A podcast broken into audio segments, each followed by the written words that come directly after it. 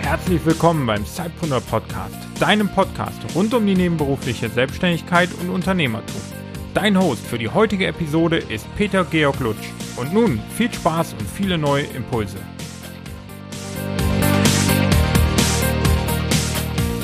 Hallo und herzlich willkommen zu einer neuen Folge des Zeitpreneur Podcasts.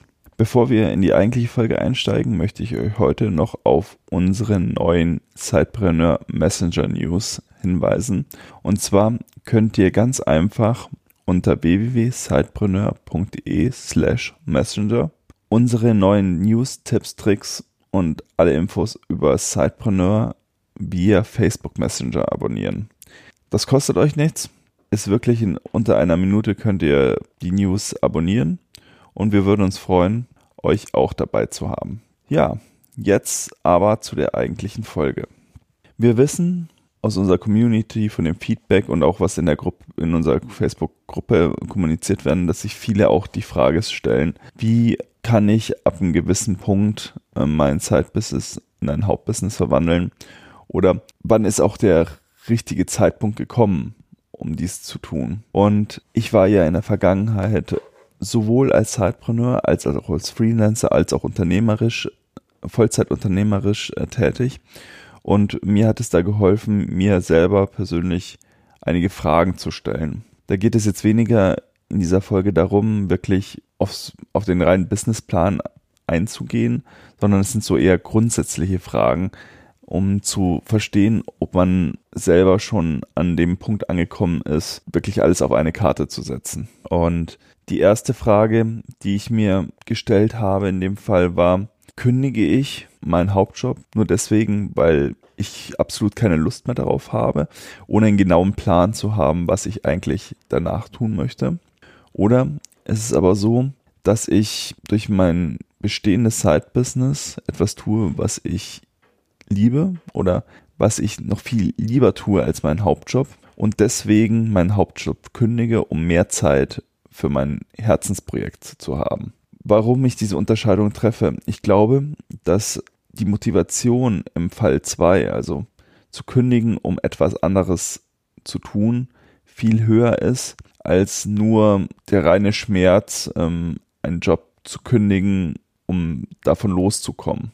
Genau, und das ist so die erste Frage, die ich mir gestellt habe. Und dann im zweiten Schritt habe ich mir natürlich auch ja, wirtschaftliche ähm, Fragen zu Finanzen gestellt. Und zwar wäre die erste Frage natürlich ähm, zu sagen, wie ist es denn mit, äh, mit der Auftragslage? Also habe ich schon konkrete Aufträge in Aussicht zum Beispiel? Es kann jetzt eine Nachfrage nach einem Produkt sein oder auch die Nachfrage nach meiner Dienstleistung, die ich eigentlich nur, in Anführungsstrichen natürlich nur, ähm, erfüllen müsste und mir dafür Zeit frei schaufeln müsste, um sie abarbeiten zu können. In dem Fall ist es ja so, dass man schon eine geplante Auftragslage hat und ähm, dadurch ist es eigentlich kann es einem eigentlich relativ leicht fallen, seinen bisherigen Angestellten, sein bisheriges Angestelltenverhältnis zu kündigen, weil ich ja dann schon weiß, wie sich ungefähr meine finanzielle Lage in ein paar Monaten gestalten wird.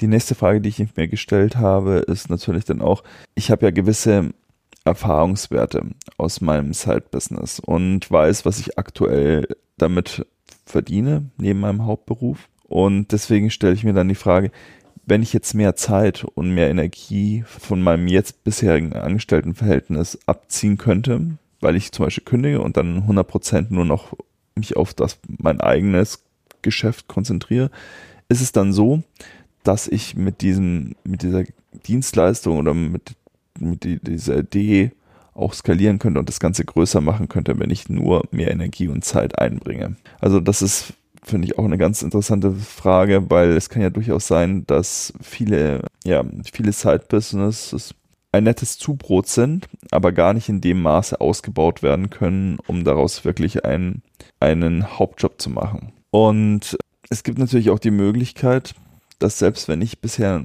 noch kein Geld verdient habe, dass ich aber einen genauen Plan habe, ähm, wie ich zu diesem Zeitpunkt komme, wo ich dann Geld verdiene. Und das ist dann die, die nächste Frage, die ich mir stellen könnte, ist, wenn ich aktuell noch kein Geld in meinem Side-Business verdiene, aber viel Energie reinstecke und einen genauen Plan habe, wie ich zu meinem Ziel komme, ähm, habe ich, sollte ich mir dann die Frage stellen, habe ich denn auch genug finanzielles Puffer, um diese Durchstrecke zu überbrücken und dann erfolgreich zu sein? Also wäre die Frage in dem Fall, habe ich denn finanzielle Rücklagen? Und wenn ich, wenn ich das mit Ja beantworten kann, kann ich ja durchaus auch starten, auch wenn ich aktuell noch nicht, ähm, auch aktuell noch keinen Return of Investment habe. Die letzte Frage aus diesem Blog, aus diesem Finanzenblog, ist, dass ich mir die Frage stellen sollte, wie verändern sich denn Kosten, die ich aktuell habe? Also im Side-Business im Vergleich zu dem, wenn ich Vollzeitunternehmer wäre. Und zwar können diese, können einzelne Punkte ja durchaus dann also Kosten höher werden oder ich kann auch Kosten einsparen. Ich möchte es an einem Punkt mal deutlich machen und das wäre die Krankenkasse.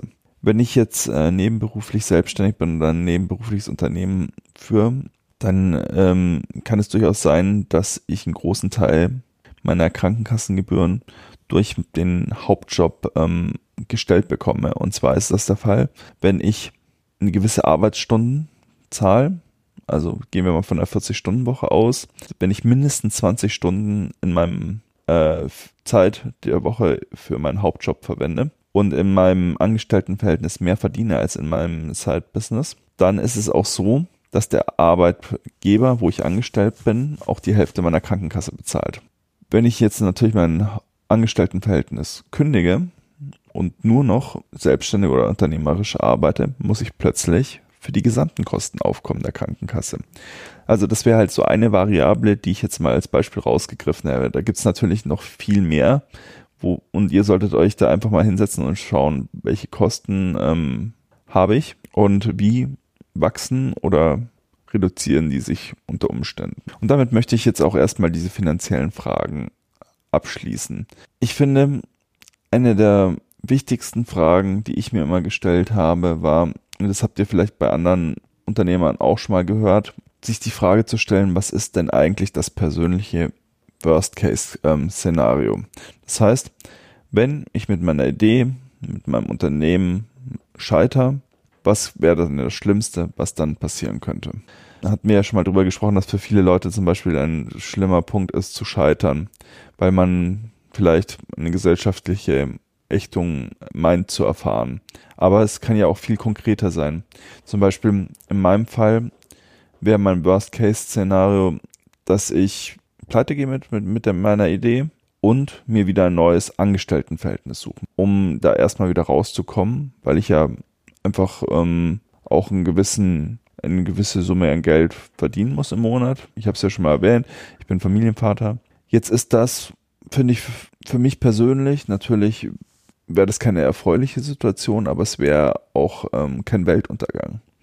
Und da gibt es ja viele verschiedene, verschiedene Szenarien, die man sich da vorstellen könnte. Vielleicht für einen, vielleicht für jemanden, der gerade sein Studium absolviert hat und sich dann in eine Gründung gestürzt hat und die ähm, funktioniert dann nicht, ähm, wäre es vielleicht das äh, Worst-Case-Szenario, dass er dann sagt, okay, er müsste erstmal wieder bei seinen Eltern zu Hause einziehen für ein, zwei Monate, bis dass er wieder finanziell auf eigenen Füßen steht.